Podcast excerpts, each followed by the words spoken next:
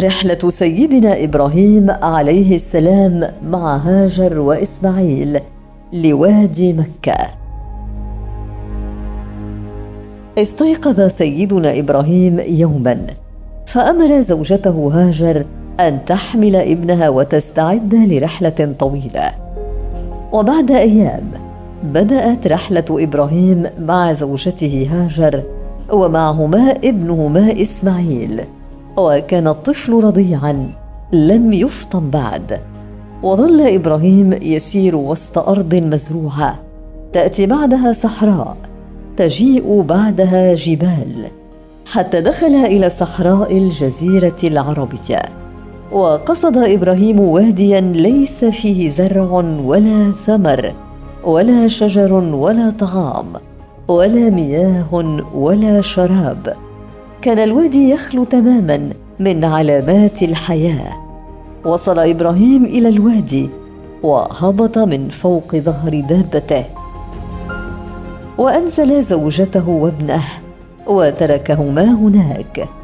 ترك معهما جرابا فيه بعض الطعام وقليلا من الماء. ثم استدار وتركهما وسار. أسرعت خلفه زوجته وهي تقول له يا إبراهيم أين تذهب وتتركنا بهذا الوادي الذي ليس فيه شيء؟ لم يرد عليها سيدنا إبراهيم. ظل يسير. عادت تقول له يا إبراهيم أين تذهب وتتركنا بهذا الوادي؟ وهو صامت لا يرد. أخيرا فهمت. أنه لا يتصرف هكذا من نفسه. أدركت أن الله أمره بذلك فسألته هل الله أمرك بهذا؟ قال عليه السلام نعم. قالت زوجته المؤمنة العظيمة إذا لن يضيعنا الله. ما دام الله معنا وهو الذي أمرك بهذا. وسار إبراهيم حتى إذا أخفاه جبل عنهما وقف ورفع يديه الكريمتين إلى السماء وراح يدعو الله. ربنا إني أسكنت من ذريتي بواد غير ذي زرع. عند بيتك المحرم. لم يكن بيت الله قد أعيد بناؤه بعد. لم تكن الكعبة قد بنيت. وكانت هناك حكمة عليا في هذه التصرفات الغامضة. فقد كان إسماعيل الطفل الذي ترك مع أمه في هذا المكان.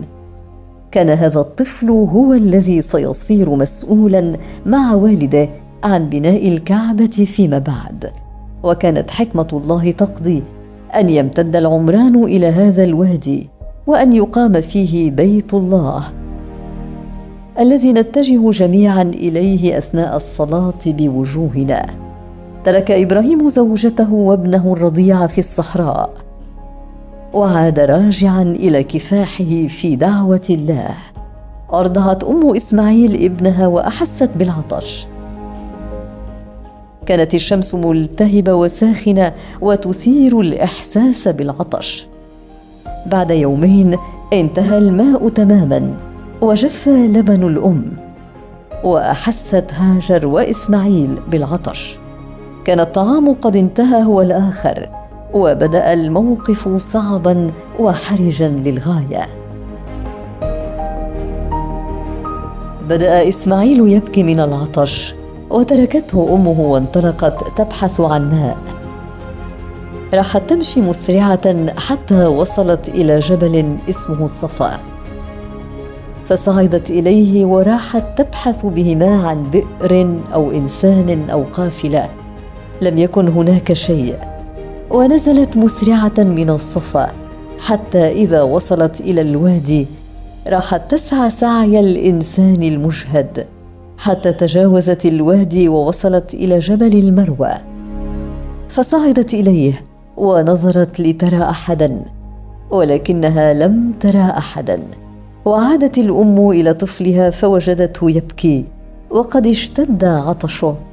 فأسرعت إلى الصفا فوقفت عليه وهرولت إلى المروى فنظرت من فوقه وراحت تذهب وتجيء. سبع مرات بين الجبلين الصغيرين. سبع مرات وهي تذهب وتعود. ولهذا يذهب الحجاج سبع مرات ويعودون بين الصفا والمروة إحياء لذكريات أمهم الأولى ونبيهم العظيم إسماعيل.